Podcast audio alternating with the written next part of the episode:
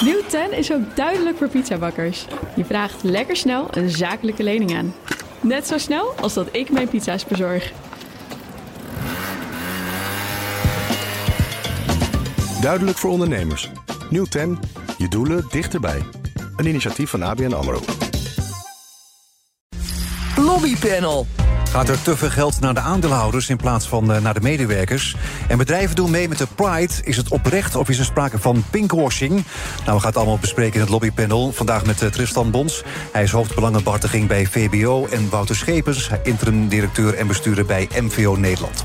Welkom uh, allebei. Dankjewel. Dankjewel. Eerst maar eens even jullie eigen lobbyagenda. Tristan, wat staat er bij jou op de agenda? Oh, bij ons is het een beetje oorlog in de hemel. En als oh, oorlog in de hemel, in de hemel. Is, dan, dan, regent het op aarde. Hè? Ja. Nee, we hebben uh, we zijn eigenlijk al twee jaar in discussie met de banken over AI op de woningmarkt. En hoe je eigenlijk de waarde vaststelt van een pand. Of en je dat met de AI kan doen, of dat er toch nog iemand langs moet komen. Ja, precies. Nou, de Europese Unie is daar heel duidelijk over geweest. Dat moet, daar moet iemand, daar moet een mens naar kijken. Je kunt dat niet zomaar helemaal weg laten gaan naar de AI. Maar de banken die zetten wel heel veel druk om heel die woningmarkt eigenlijk over te leveren aan een, aan een systeem van algoritmes en zo, wat eigenlijk bepaalt wat een huis waard is. Waarom willen ze dat dan? Is het goedkoper? Ja, goedkoper, sneller.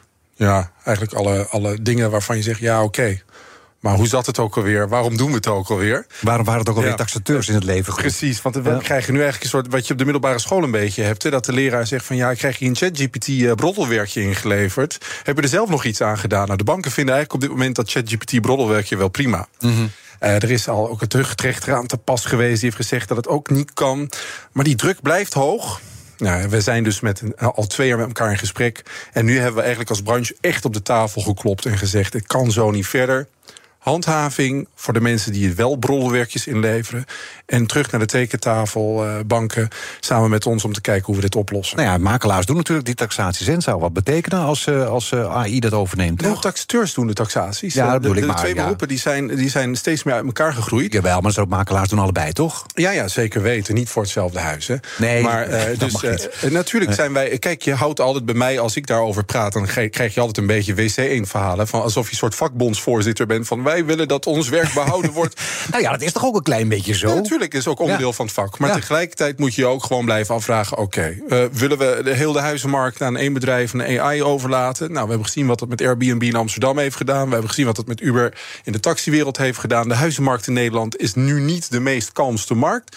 Is dit het juiste moment en de juiste manier? De Europese Unie vindt van niet. Nou, wij ook niet. Nee, dus jullie zijn eh, flink aan het lobbyen inderdaad om Zeker het te weten. behouden. Wouter, wat staat er bij jullie op de agenda? Ja, wij zijn ontzettend bezig met de regelgeving voor duurzame ondernemers. Ehm, wat, wat we zien is dat ehm, veel traditionele bedrijven... ehm, en, en vaak ook bedrijven, laten we zeggen, in, in, in sectoren die nogal vervuilend zijn... veel kunnen vervuilen op kosten van de maatschappij. Eh, ehm, eh, kennelijk zijn ze zo belangrijk dat ze daar ook niet worden, op aan worden gesproken... dat er weinig wordt gehandhaafd. Je bedoelt dat die gewoon door kunnen gaan met eh, produceren en ook al die vervuiling? lozingen in, in de rivieren. Er was van de week bij NRC een artikel over een tankcleaningbedrijf. En dat, dat, dat Nou, mag natuurlijk eigenlijk niet, hè? Nee, maar hoe zou de handhaving en hoe gaat het nou precies? En aan de andere kant zien we dat juist on- duurzame ondernemers... die met nieuwe initiatieven komen... heel veel last hebben van bestaande regels. Dus een voorbeeld wat wij hebben in, het, in ons netwerk... is een, een producent van eh, verpakkingsemmers... die ehm, eh, eigenlijk die emmers na gebruik wil terugnemen...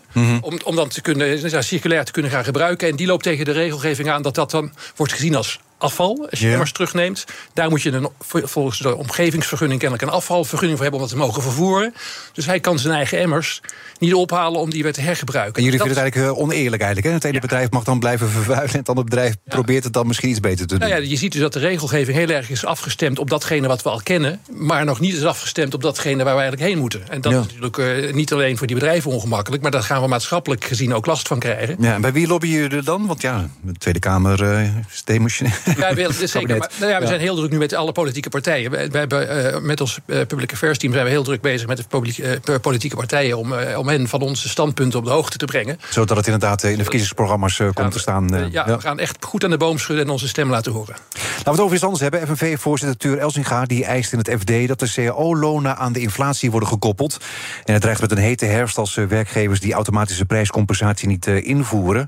Ja, is de toon toch een beetje gezet uh, zo aan de vooravond van een reeks nieuwe onderhandelingen? Ja, hete herfst, hè? Ja.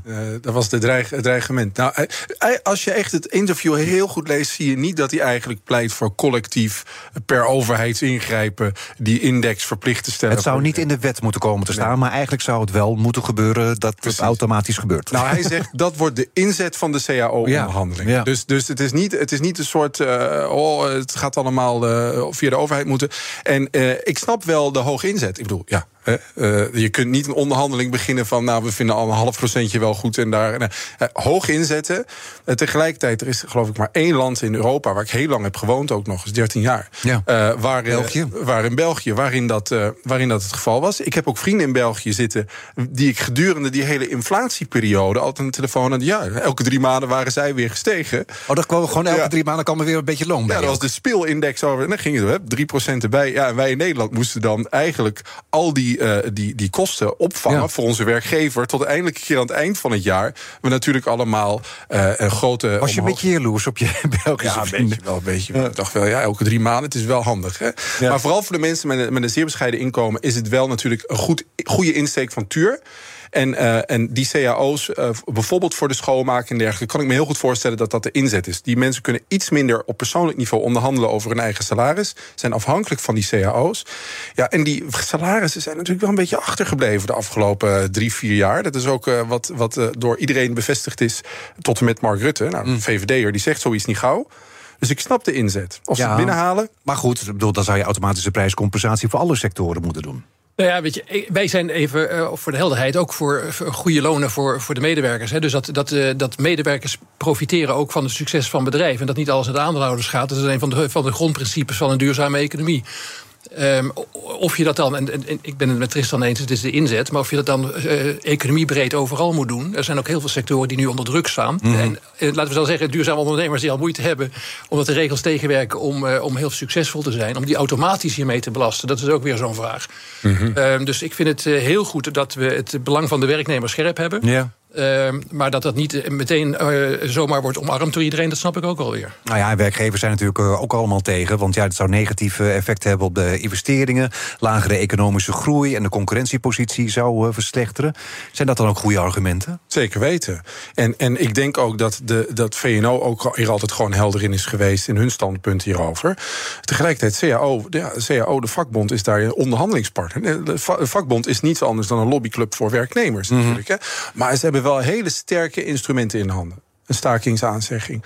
Ja, en dan zie je toch uiteindelijk, als dat te veel de samenleving ontwricht, dan gaat de overheid zich ermee bemoeien. En, nee. en dat is die hete herfst, daar zijn de werkgevers denk ik bang voor. Ja, weet je, en wat hij ook zegt in het, het staartje van het artikel, hè, van, er wordt, krijgt hij de vraag voorgeschoten van uh, moeten we misschien ook gaan kijken van welke bedrijven we dan in de economie willen hebben? Mm -hmm. waar, waar, willen we dan heen? En ik denk dat laten we die discussie dan ook voeren op politiek niveau van hoe willen we eigenlijk dat onze economie eruit gaat zien? Ja. En dat we daar meer sturing aan geven. Want alleen maar inzetten op groei via laagbetaalde banen, weinig toegevoegde waarde. Hè, uh, uh, waar mensen eigenlijk in, in, in, in, in lastige arbeidsomstandigheden zitten en, en niet rond kunnen komen. Is dat nou de economie die we willen? Of kunnen we door scholing en door hoge toegevoegde waarde, door inzetten op duurzaamheid, een betere economie bouwen met elkaar? Dus je zou eigenlijk een soort van maatwerk zou je dus inderdaad moeten hebben. Dat soort bedrijven, wat ja, gebaseerd is op lage lonen, die zou je dan misschien liever niet meer willen hebben. En voor de rest zou je moeten kijken bij elk bedrijf, bij elke sector, wie kan wat leiden? Nou ja, we hebben natuurlijk een dienstensector nodig. Ook mensen die de, de, de kantoren schoon willen maken enzovoort. En die moeten gewoon goed betaald worden. Laten we daar geen misverstand over hebben. Maar de economie als geheel, gewoon macro-economisch gezien... die moeten we echt sturen naar een meer duurzame economie. En dan moeten we ook de keuzes gaan maken van... wil je een grote distributiecentra met heel veel vrachtwagens... Um, uh, of willen we uh, een hogere toegevoegde waarde economie... Uh, waar mensen gewoon vanzelfsprekend al hogere inkomens kunnen verdienen. Ja, maar inderdaad, bij de automatische prijscompensatie, iedereen slaat meteen op tilt. We hebben het natuurlijk in Nederland hebben we het ook lange tijd uh, gehad. Het is uh, eind jaren 80 is het bij het akkoord van Wassenaar is het afgeschaft. Ja, de FNV zegt nu ook van ja, er gaat heel veel geld nu naar aandeelhouders. Ik bedoel, we zien het sowieso al bij grote bedrijven, die maken nu flinke winsten. En ook een docent, universitair docent zegt in het FD, nou die bedrijven gaan daarmee niet investeren met al die winsten. Dat gaat allemaal naar de aandeelhouders. Dus laat het maar naar de werknemers gaan. Je zou hopen dat, dat en dat gebeurt ook. Hè? Dat werkgevers ook een beetje kijken naar hun eigen winst en de salariering van het personeel. En of ze die een beetje hand in hand kunnen laten lopen. Want dan heb je ook een goed argument in handen als werkgever. Zeg je, nou, de winst is gewoon hetzelfde gebleven. We hebben niet heel veel ruimte om de eh, werknemers een hoger salaris aan te bieden. Nou, als je natuurlijk als groot bedrijf je producten en diensten in prijs laat stijgen, hm. de winst vergroot. Ja en je werknemers 3% aanbiedt waar de inflatie boven de 10% zat. Dan gaan mensen toch een beetje kijken van hoe kan dat? Dan krijg je op een gegeven moment, dan stuur je de FNV op hun plaats. En, en, en daar, daar, daar, moeten we soms, en dat doet helemaal niet elke werkgever, maar daar, daar eh, heeft het wel een beetje toe geleid dat FNV gesterkt is, zich gesterkt voelt en nu zoiets heeft van wij kunnen een hete herfst beloven. En dat is gewoon goede lobby van hun kant. Nou ja, inderdaad, het blijkt ook te werken. De afgelopen tijd hebben we natuurlijk een paar stakingen gezien. En daar zijn flinke loonsverhogingen ook uitgekomen. Ook. Nou, ik denk dat, het, eh, dat dat ook terecht is. En dat is het mechanisme wat ook Tristan beschrijft. En laten we wel zijn, de, e- de arbeidsmarkt is natuurlijk op in heel veel sectoren ook behoorlijk overspannen. Dus als een werknemer denkt dat hij beter af is bij een ander... omdat hij daar meer kan verdienen... dan is dat misschien eh, ook een, een, een stuk van, van het marktmechanisme wat hier speelt. stemmen met je eh, voeten. stemmen met je voeten. Dus als een werkgever er niet in slaagt om zijn, uh, zijn, zijn, medewerkers uh, zo te belonen dat die het ook aantrekkelijk vinden om laten werken, dan hm. houdt alles op. Ja.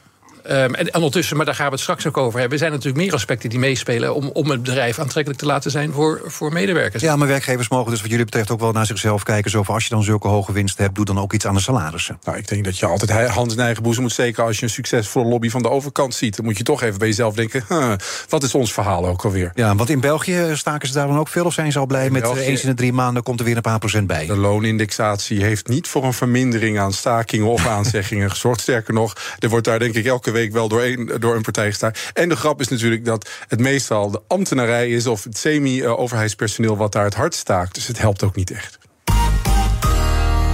BNR Nieuwsradio. Zaken doen. Edwin Mooibroek.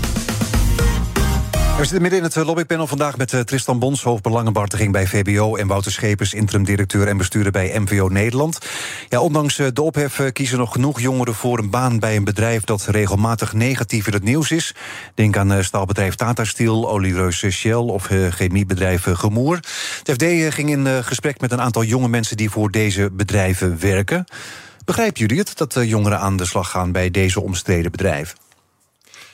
Nou ja, ik, uh, ja, ik zie het ook meer. Ik begrijp je het. Kijk, er zijn allerlei onderzoeken die zeggen dat jonge mensen vooral kiezen voor bedrijven met purpose, hè, zoals ze dan noemen enzovoort. Dan zijn er allemaal van die idealistische beelden over dat de jonge generatie alles anders doet. Dat is gewoon ook niet de realiteit. Nee, dat is misschien maar een aantal. Dus dat is ook een aantal. In een, in een bubbel misschien ook wel. Dus, dus in zekere zin zie ik dat. Weet je, ik vond het een uitstekend artikel omdat het heel goed de dilemma's laat zien die daar spelen. En die bedrijven die zijn een realiteit in onze economie. En als het zo werkt als dat wat deze jonge mensen zeggen... Hè, wij zijn de knappe koppen. Wij zien dat die protesten die er zijn tegen ons bedrijf... omdat we vervuilen, omdat we een oude economie vertegenwoordigen... en echt om moeten.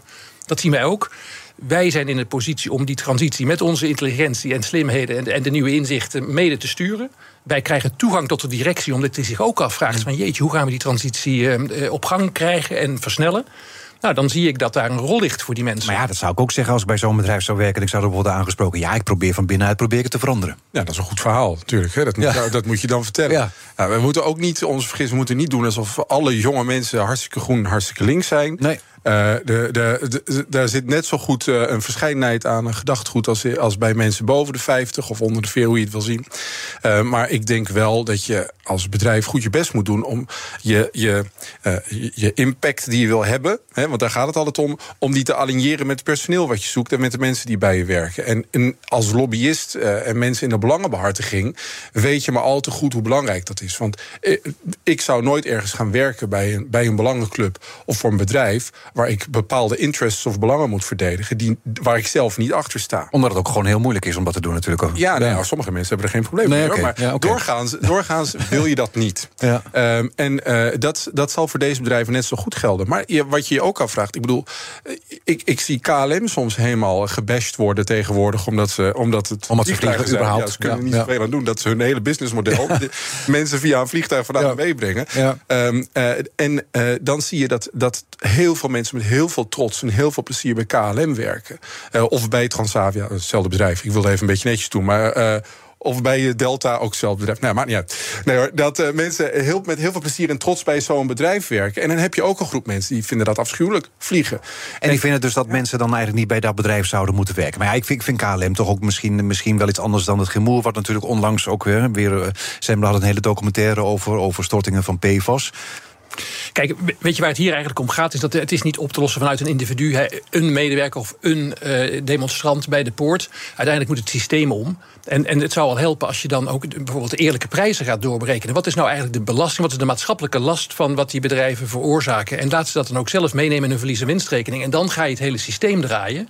Dat zou echt helpen. Dus ook als het nou gaat over lobby hè, en, en dit soort jonge mensen bij je bedrijf, dan vraag je je ook af of die werkgevers ook in hun lobby en in hun verhaal eerlijk zijn en deze richting op willen bewegen. Want in de personeelsadvertentie kan men zeggen: oh, wij zoeken hele knappe koppen die lekker duurzaam willen zijn in ja. ons bedrijf. Maar als je dan niet de middelen, het geld uh, en de knappe koppen en je lobby uh, uh, in, inzet, die kant op laat bewegen, ja, dan worden die mensen eigenlijk in een moeilijke positie gemanoeuvreerd. Want dan ben je wel met een knappe kop, maar dan sta je toch in, in de schaakmat. Hè. Dus dat, Omdat die bedrijven dan ook moeten laten zien: zo van, nou ja, ik wil, ik wil graag dat je bij me komt werken. En ondertussen proberen wij ook te veranderen, proberen ja. we ook te verduurzamen. Ja, en dan heb je, dan heb je natuurlijk altijd het vraagstuk. Pak nu even een Tata Steel, wat ook zwaar onder, onder het licht heeft staan, natuurlijk. Ja, daar, daar moet je je afvragen: willen we staal? Productie in Nederland, ja of nee? Nou, als je dat wil hebben, opnieuw, hun core business, ze maken staal. Nou ja, er wordt er altijd gezegd, ja, we kunnen het wel gaan verplaatsen... maar wij doen het nog iets milieuvriendelijker ja, dan ergens ja. anders. Dus daarmee blijft Tata Steel dan ook over het algemeen wel Precies, doen ze het in China dan zoveel groener. Ja. Hetzelfde geldt over vliegen. Wil je dat we alleen nog maar met de Emiraten vliegen op de duur? Maar dan dus, gaat iedereen vanuit Duitsland vliegen of ergens anders? Precies, dus in dit geval denk ik dat veel jongere mensen... zich ook wel die overweging kunnen maken. Zeggen van, oké, okay, we willen staalproductie.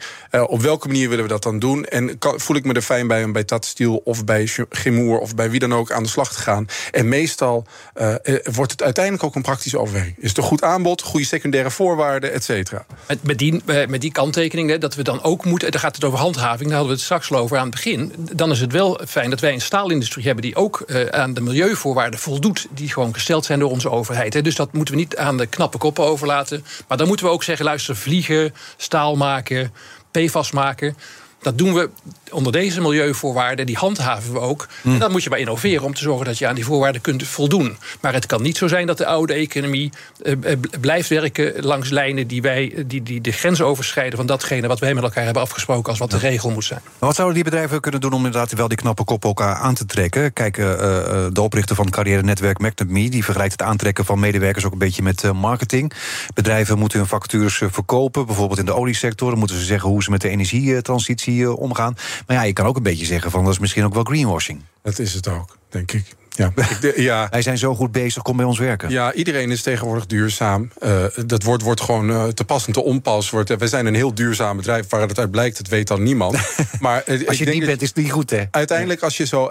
jij noemt het oude economie... maar als je dus gewoon in de fossiele brandstof zit en zo... het gaat ook gewoon om primaire, secundaire arbeidsvoorwaarden. Bied je een goed pakket aan. Bied je reiskosten, al die toestanden, die er goede pensioenen... Dus jongeren kijken natuurlijk ook naar heffe ja, carrière mogelijkheden. En, wat is het salaris, en wat is het salaris? Ja. ja. ja. Nou ja, weet je, maar natuurlijk niet iedereen is duurzaam, om daar even op terug te komen. Daar zitten grote verschillen in. En ik denk wel dat spreek met één mond. Zeg wat je doet en doet wat je zegt. En dat is natuurlijk, als het dan gaat over greenwash enzovoorts, daar moeten we vanaf. En gelukkig zijn er ook andere drukmiddelen dan dan de jongeren of dan uh, de milieuregelgeving. We zien nu ook Europese verslagleggingsregels. De mogelijkheden om je anders voor te doen dan je bent, die worden gelukkig steeds kleiner. Maar hebben die jongeren nou echt iets te zeggen? Kijk, eh, ze zeggen wel van we mogen nu af en toe bij de directie uh, aanschuiven. Dat moet de directie misschien ook wel, hè, om ze ook Zeker. een beetje gemotiveerd te houden. Maar hebben ze ook daadwerkelijk iets te zeggen? Ik denk het wel. Kijk, als die werkgever aantrekkelijk wil blijven, dan zul je toch die gesprekken die daar gevoerd moeten worden ook betekenis moeten geven en, en opvolging. Als je alleen maar uh, je eigen mensen al voor het lapje houdt en, en, en doet alsof dit een soort van rituele dans is, ja, dan, dan houdt dat niet. En dat verhaal gaat natuurlijk ook uh, snel rond. Dus dan, dan zou je echt de, de, op de arbeidsmarkt geen, geen vuist meer kunnen maken. Ja. Dus ik denk dat het gewoon ook in het eigen belang is van, de, van die bedrijven. En dat eigenlijk die directeuren het ook wel zien dat ze moeten veranderen. Die hebben, worden ook aangesproken door hun kinderen of hun vrienden of de buurtbewoners. Of ja, dat. Die jongeren worden ook ouder. Zeker. Ik bedoel, uiteindelijk uh, zijn ze wel een beetje gewend aan hoe het in het bedrijf eraan toe gaat. En worden ze misschien ook wel minder kritisch. Uh, minder minder uh, kritisch of minder naïef, of minder, misschien wat cynischer. Maar uiteindelijk ben je op een gegeven moment, ben je denk ik 38 of 42. En dan worden je kinderen wat groter. En dan denk je, ja, ik zit nu in een appartementje van 70 vierkante meter. En ik moet toch verhuizen naar een huis waar iedereen in de tuin kan spelen. Dat moet zeker 140 vierkante meter zijn. En, en waar dan, de schoorsteen van de fabriek wat verder weg staat dan ja. waar jij gaat wonen. En dan mogen de andere mensen die het niet kunnen betalen... Uh, in, in de omgeving van het ja, bedrijf dan, blijven dan, zitten hoestend. En, uh, dan wordt de duurzaamheid van een bedrijf, denk ik steeds minder belangrijk... en de primaire en de secundaire arbeidsvoorwaarden steeds wat belangrijker. Dus misschien is het zo, ja, misschien is het moeilijk. Het werkt nou het niet zo, Wouter? Ik, ja, kijk, weet je, voor een stuk heeft Tristan natuurlijk gelijk... en dat kan het ook heel mooi zeggen. Uh, maar weet je, een, een, een, medewerker is ook een, een burger, is ook een consument. We zijn, we zijn het allemaal. Hè. En is ook een, een eigenaar van, van een woning. Dus ik denk dat als, we, als je daar zit en als je in de omgeving woont van van Eemuiden en je leest die rapporten over hoe daar de uitstoot is en wat voor de effecten dat heeft op de gezondheid. Natuurlijk wil je dan als jonge medewerker proberen dat te veranderen. Dat is niet ja. makkelijk, daar moeten we eerlijk over zijn, maar het moet wel anders. En het gaat ook anders. En als theoretisch opgeleide jongeren is het misschien ook wel makkelijker in vergelijking met praktisch opgeleide natuurlijk. Ik denk dat ook, ze zo een andere baan hebben. Dus als die werkgevers inderdaad uh, ze voor het lapje proberen te houden, dan zijn die jongeren zo weg. En dan, kan ik een lijstje van duurzame bedrijven aanleveren waar ze net zo goed kunnen werken. Heel veel hoop stellen in de duurzaamheid van de jongeren in dit verhaal. Nee, nee, nee maar ook van de, ook van de overheid. Nee, dat weet niet, je denkt niet dat ze zo duurzaam zijn? Volgens mij is de hele samenleving een beetje op de, rond dezelfde uh, uh, grenzen verdeeld. En ik denk niet dat uh, als je nu een, een, een blik millennials opentrekt bij een bedrijf, dat het vijf jaar later een duurzaam bedrijf is geworden. Nee hoor. Nee, maar is niet. ik denk het ook niet. Maar dat deze gesprekken zo gevoerd worden. En of die nou door de jongeren worden geïnitieerd. Ge of door de aandeelhouders of door de buurtbewoners. Die gesprekken helpen om te veranderen. Want die noodzaak tot veranderen, die zien we allemaal wel. Als we echt eerlijk zijn, dan zien we ze wel. Oké, okay, iets anders. Zaterdag hijsen bedrijven de regenboogvlag. En varen ze met boten door de grachten van Amsterdam vanwege de Pride. Maar ja, hoe oprecht is die steunbetuiging van het bedrijfsleven? Ja, Tristan, jij staat zaterdag op zo'n boot, hè, begrijp ik? Uh, ik sta even aan de kant, uh, maar uh, mijn vriend staat wel op zo'n boot, inderdaad. ik zal niet zeggen van, van welk bedrijf. Maar van een bedrijf dus inderdaad? Oh, ook van een bedrijf, ja, ja. hoor. Dus, en, en ik vind het eigenlijk altijd iets heel leuks elk jaar. het is van in Nederland uit eigenlijk altijd een vrij commercieel feestje geweest. Mm -hmm. Van oudsher zijn, zijn wij niet in juni, maar we zijn ook in augustus. Uh, het is altijd een groot feest geweest. En je ziet nu steeds meer roep om het, uh, om het meer activistisch te maken, het hele feest. En is dat een goede zaak? Uh, nou, er is nu een, een, een mouw aangepast. Hè. Er is nu een, een, week, een week ervoor voor uh, het meer het, uh, het serieus, het activistischere gedeelte. En een week daarna wat meer op het, het, het Pride, het feestje gericht is. Um, maar wat je wel ziet, is natuurlijk dat al jaren enorme commerciële bedrijven een grote rol spelen in, in het feest. en de een wat oprechter dan de ander. Ja, wat doet de MVO Nederland bijvoorbeeld mee? Nou, wij zijn heel erg voor inclusiviteit. En dat is vanzelfsprekend. Alleen geen boot. Maar we hebben geen boot. Nee. maar ik heb er ook niks op tegen. uh, ik zou graag meevaren. Ja, hoe kijken jullie daarnaar? Je zegt inderdaad zo van uh, bedrijven proberen mee te liften. Hoe kijken ja. daarnaar dat, dat bedrijven inderdaad hun logo's veranderen in regenboogkleuren? Inderdaad met boten door de grachten varen? Nou, wat we, wat we natuurlijk, wat, wat, wat, we, wat je meer en meer ziet, en daar zijn we als, als lobbyisten of als belangenbehartiger, daar, als ik hem even zo aanvlieg, dan probeer je altijd een authentiek verhaal te vertellen. Dat is het belangrijkst. Uh, dat je klopt, dat uh, je, doelgroep wordt bereikt en dat het verhaal authentiek is. Nou, en daar schort het soms natuurlijk wel eens aan. Dan heb je allemaal bedrijven die uh, in juni hun, hun Instagram-vlaggetje op, op regenboog zetten. En een maand later gaat hij er weer vanaf. Maar als je dan gaat kijken, ja, met welke landen doen deze, welke, welke landen doen ze eigenlijk zaken? En hebben ze daar ook van die regenboogvlaggetjes en dergelijke? Eigenlijk daar waar het iets kost, daar waar je skin in the game hebt, daar doe je niets als bedrijf. En daar waar het gratuite reclame is om met een bootje over de kanalen te varen, daar doe je het wel. En het, is, het, is, een beetje, het is een beetje pinkwashing. Zie ons dus uh, divers zijn eigenlijk. Nou ja, weet je, en ik ben het helemaal met Tristan eens. Dat, zou, dat, dat moet niet. Ik ben uh, ook weer eerlijk over waar je voor staat. En laat dat ook zien. Uh, dat is dus gewoon een onderdeel van, van, van hoe het hoort. Maar ook wat werkt. Want uiteindelijk met dat pinkwashing of greenwashing, waar wij dan ook veel mee te maken hebben, je schiet je in je eigen voet. Uiteindelijk word je ontmaskerd. En het gaat niet om het mooie verhaal wat je vertelt, maar het gaat om datgene wat je daadwerkelijk doet in je bedrijfsvoering en hoe je met je mensen omgaat. En, met je, en, en we zien dat ook breder. En niet alleen maar met de mensen met wie je, die voor jou werken, maar ook hoe medemenselijk ben jij in de, in, in de relatie met de andere stakeholders. Ja. Met de buurtbewoner of met klanten of Precies. met aandeelhouders. Dus hoe, hoe benaderen wij elkaar als mens? Nou ja, KLM had ook nog twee Pride-vluchten zijn gisteren volgens mij vertrokken met personeel uit de LBHTIQ-gemeenschap. Veel letters, hè? Ja, worden er steeds meer ook. Daar, daar is binnen KLM nogal ophef over. Over. Ja, hè? ik snap ook. Ik heb het echt getracht te begrijpen hoor. Wat daar precies de bedoeling van was en daar wat precies het probleem aan was. Maar volgens mij uiteindelijk hebben ze eh, eh, eh, naar bepaalde landen vluchten proberen organiseren die nou, de, de Pride in vaandel hadden. Maar de bedoeling was dan een soort voorrang te geven aan mensen die ook van de community zijn, met Ja. de vele letters die je net probeerde uit te spreken. eh, om daar dan ook op die vlucht te werken. Nou, dat is volgens mij. Eh, niet gelukt. Althans, niet op een positieve manier gelukt. Maar het is natuurlijk wel iets interessants. En daar is, daar is ook eh, al veel over geschreven en veel over geklaagd de afgelopen jaar in Amsterdam Pride. Dat is ja, eh daar staan die grachten vol met allemaal mensen met roze boa's die staan te zwaaien naar de homo's. Maar je komt er zelf eigenlijk niet meer tussen als homoseksuele man of als lesbische vrouw. Want het is zo vercommercialiseerd. En je, kunt, je- weet je, je kunt je eigen plekje niet meer opeisen. En Maar daar is het, dan is het steun, inderdaad, die boten, die KLM-vluchten, is het echt steun? Nou, dat is dus de vraag. Is het nou authentiek of zo? Dus begin, eh, eh, wat bij deze bedrijven het belangrijkste is... dat je bij de basis begint. En dat je eerst iets opbouwt waar je op kan doorwerken. En eigenlijk dan de, kroon op het werk is dat je die steun openbaar uitspreekt. Nou, daar ben ik het helemaal mee eens. Kijk, eh, ik denk dat het heel logisch is als je daar bent en als je daar ook laat zien en dat feest meeviert. Als je de, de andere 364 dagen van het jaar langs die lijnen hebt gedragen. Maar om daar te gaan staan, wapperen met een boa of op een boot gaan staan, terwijl dat eigenlijk geen onderdeel is van je normale zijn. Dan is het een vlag op een modderschuif. Ja, dan, dan moet je er gewoon niet aan beginnen ook. En ik denk ook dat niemand je dat kwalijk neemt. Dat, je dat, dat is helemaal je er geen niet probleem. staat. Nee. Nee. precies. Want dan ben je ook eerlijk. Dan zeg je van nou, wij hebben nog werk te doen. Eh, of juist, nou, dit is onze thematiek niet. Nou, wees er eerlijk over. Maar wat je nu toch wel vaak ziet ontstaan... en daar maken veel mensen zich druk over... is dat, dat er met een vlag wordt gezwaaid aan de ene kant... en dat, er dan, dat het voornamelijk is om een beetje eh, een Pride-collectie te verkopen... of zoiets eh, aan, een, aan een doelgroep die best wel wat centen heeft... en dat je op die manier nou, gewoon de winst hebt vergroot... en een mooi verhaaltje hebt verteld. Dank jullie wel. Tristan Bons, hij is hoofdbelangenbehartiging bij VBO... en Wouter eh, Schepens, interim-directeur en bestuurder bij MVO Nederland. Dit panel is ook te beluisteren als podcast. Abonneer je vooral even via je favoriete kanaal of via de BNR-app. En zometeen eh, gaan we in gesprek over de valkuilen van een beginnend leider. Tot zo.